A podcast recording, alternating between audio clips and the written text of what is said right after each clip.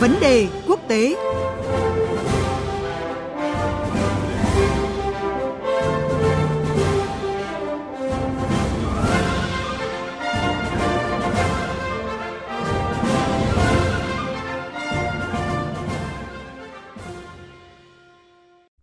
Thưa quý vị và các bạn, hơn 200 triệu cử tri Indonesia đã đi bỏ phiếu ngày hôm qua để lựa chọn tổng thống, phó tổng thống cũng như thành viên quốc hội nước này. Ứng cử viên vào vị trí ghế tổng thống lần này là ba ứng viên, Bộ trưởng Quốc phòng Prabowo Subianto, ứng cử viên Janja Pranowo, cựu thống đốc Trung Java và ông Ani Baswedan, cựu thống đốc Jakarta. Theo quy định, ứng cử viên nào giành được ít nhất 50% số phiếu trên toàn quốc và ít nhất 20% số phiếu bầu ở hơn một nửa số tỉnh của Indonesia mới có thể giành chiến thắng chung cuộc. Kết quả kiểm phiếu ban đầu thì cho thấy là Bộ trưởng Quốc phòng Indonesia, ông Prabowo Subianto đã giành thắng lợi ngay tại vòng 1 của bầu cử tổng thống với tỷ lệ là hơn 50% phiếu ủng hộ. Ngay trong tối qua thì ông Subianto đã có bài phát biểu đầu tiên trước công chúng nhấn mạnh những ưu tiên trọng tâm trong nhiệm kỳ tới – À, mặc dù kết quả chính thức thì sẽ được công bố trong một tháng nữa, nhưng mà nhiều khả năng là ông Subianto sẽ giành thắng lợi cuối cùng. À, theo giới phân tích thì à, dù vậy, ông Subianto vẫn phải đối mặt với rất nhiều thách thức, nhất là thúc đẩy tăng trưởng kinh tế và đảm bảo an sinh xã hội tốt hơn cho người dân. À, bây giờ thì chúng tôi kết nối với phóng viên Phạm Hà, thường trú Đài tiếng nói Việt Nam tại Indonesia để có những thông tin về cuộc bầu cử tổng thống vừa diễn ra. À, thưa chị Phạm Hà, kết quả cuộc bầu cử sơ bộ tổng thống Indonesia thì cho thấy là à, ông Subianto nhiều khả năng giành thắng lợi ngay ở vòng bầu cử đầu tiên. À, điều này thì à, dường như không trái ngược nhiều so với các dự đoán trước đó. Vậy thì à, dư luận Indonesia nhìn nhận ra sao về à, kết quả này thưa chị? À, vâng, xin chào biên tập viên và quý vị thính giả. Vâng, thưa chị, theo số liệu từ 4 cơ quan thăm dò lớn cho thấy ứng cử viên Prabowo nhận được khoảng từ 57 đến 59% số phiếu bầu. Ứng cử viên Anis Baswedan và Ganja Prano lần lượt dẫn khoảng 25% và 17%. Theo kết quả này thì ông Prabowo đã giành được chiến thắng ngay ở vòng 1 và Indonesia sẽ tránh được bầu cử vòng 2 vào tháng 6 tới. À, vâng, tôi cũng xin nhấn mạnh một lần nữa đây là kết quả chưa chính thức. À, kết quả bầu cử năm 2024 sẽ được Ủy ban bầu cử quốc gia Indonesia công bố chính thức muộn nhất là vào ngày 20 tháng 3 tới. À, tuy nhiên, các cơ quan khảo sát độc lập thường công bố kết quả kiểm phiếu nhanh tại các điểm bỏ phiếu à, chỉ vài giờ sau khi cuộc bỏ phiếu kết thúc. À, trong các cuộc bầu cử trước đây thì những kết quả đếm nhanh này không có mấy khác biệt so với kết quả chính thức cuối cùng và nhiều ứng cử viên đã dựa vào kết quả đếm nhanh này để tuyên bố chiến thắng. Như vậy là không có diễn biến bất ngờ đối với cuộc bầu cử Indonesia vì kể từ khi hình thành nên cuộc đua tam mã, các ứng cử viên Bộ trưởng Quốc phòng Prabowo Subianto và người đồng hành Gibran Rakabuming Raka luôn được nhận định là sẽ giành chiến thắng với kết quả dẫn đầu. Tuy nhiên với kết quả này thì chiến thắng của ông Prabo được đánh giá là tốt hơn mong đợi. Khi các cuộc khảo sát trước bầu cử thì cho thấy cặp ứng cử viên này thường nhận được tỷ lệ ủng hộ là khoảng 47 đến 48% à, với khả năng là có thể bầu cử vòng 2 và nhích hơn khoảng hơn 50% trước thềm cuộc bỏ phiếu. À, cuộc bầu cử năm nay cũng đánh dấu sự thay đổi lãnh đạo đầu tiên tại quốc gia vạn đảo sau 10 năm, à, đang nhận được sự quan tâm đặc biệt của các quốc gia khu vực cũng như thế giới.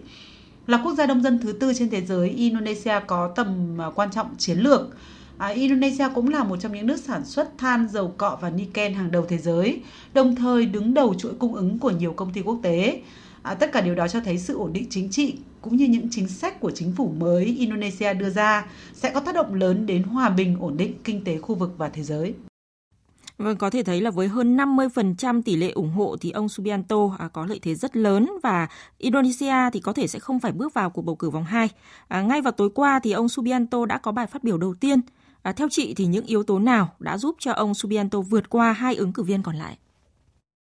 À, vâng, theo tôi, thứ nhất là cuộc bầu cử lần này à, được nhiều người coi là cuộc trưng cầu ý dân về các sáng kiến và chính sách của Tổng thống đương nhiệm Widodo. À, trong quá trình tranh cử thì ông Prabowo luôn khẳng định là sẽ cam kết tiếp tục các chính sách lớn của Tổng thống đương nhiệm Widodo, bao gồm cả nỗ lực xây dựng thủ đô mới và cam kết không liên kết trong cuộc cạnh tranh địa chính trị.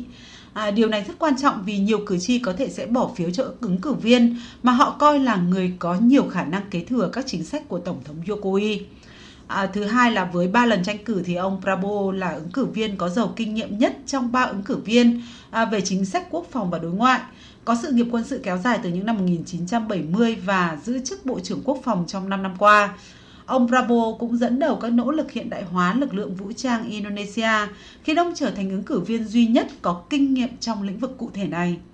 À, thứ ba là không giống như các cuộc bầu cử trước thì ứng cử viên Prabowo không phô trương các thành tích quân sự của mình. Thay vào đó là ông thể hiện một hình ảnh nhẹ nhàng hơn, gây được tiếng vang với đông đảo thanh niên Indonesia.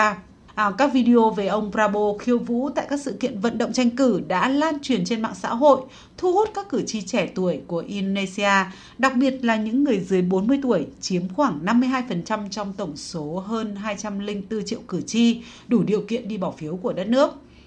À, nhưng có thể nói động thái tranh cử được đánh giá là có yếu tố quan trọng là cùng với con trai của Tổng thống đương nhiệm Jokowi, thị trưởng Surakarta Gibran Rakabuming Raka 36 tuổi làm bạn đồng hành. À, điều này đã mang lại cho ông Pramo một số lượng cử tri ủng hộ Tổng thống sắp mãn nhiệm à, vốn rất được lòng dân ở Indonesia.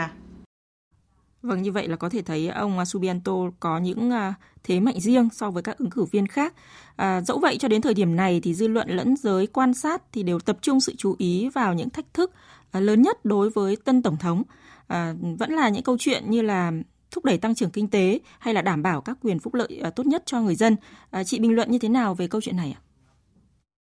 À, vâng thưa chị, kết quả của bầu cử này có thể phần nào ảnh hưởng đến việc liệu nền kinh tế lớn nhất Đông Nam Á này có thể đạt được vị thế phát triển vào năm 2045 như mục tiêu đặt ra hay không? À, theo đó, nền kinh tế cần phải tăng trưởng ổn định từ 6 đến 7% để đảm bảo Indonesia có thể vào nhóm quốc gia có thu nhập cao trước khi bước vào thời kỳ già hóa. À, nếu không, Indonesia có thể sẽ phải mắc kẹt trong bẫy thu nhập trung bình với tốc độ tăng trưởng kinh tế thấp kéo dài, dân số già, chất lượng cuộc sống kém và năng lực công nghệ thấp. À, do đó là bất kể ai lên nắm quyền tổng thống trong cuộc bầu cử lần này thì cũng đối mặt với những thách thức về kinh tế, à, trong đó có vấn đề về lạm phát hay tác động của các thách thức địa chính trị khu vực, an ninh hàng hải, nhân quyền, biến đổi khí hậu và các vấn đề bền vững khác. À, nếu giành chiến thắng trong cuộc đua tổng thống này thì các nhà phân tích kỳ vọng à, ông Prabowo, vị tướng có nhiều năm kinh nghiệm sẽ tăng cường khả năng phòng thủ của đất nước, à, cố gắng giành lại vai trò trung tâm của Indonesia trong Hiệp hội các quốc gia Đông Nam Á ASEAN, à, đồng thời cân bằng mối quan hệ giữa Mỹ, Trung Quốc và duy trì mối quan hệ chặt chẽ với Nhật Bản. Vâng, xin cảm ơn phóng viên Phạm Hà với những thông tin về kết quả của bầu cử Tổng thống Indonesia. Và chúng tôi sẽ tiếp tục thông tin về nội dung này trong các bản tin thời sự tiếp theo của Đài Tiếng Nói Việt Nam.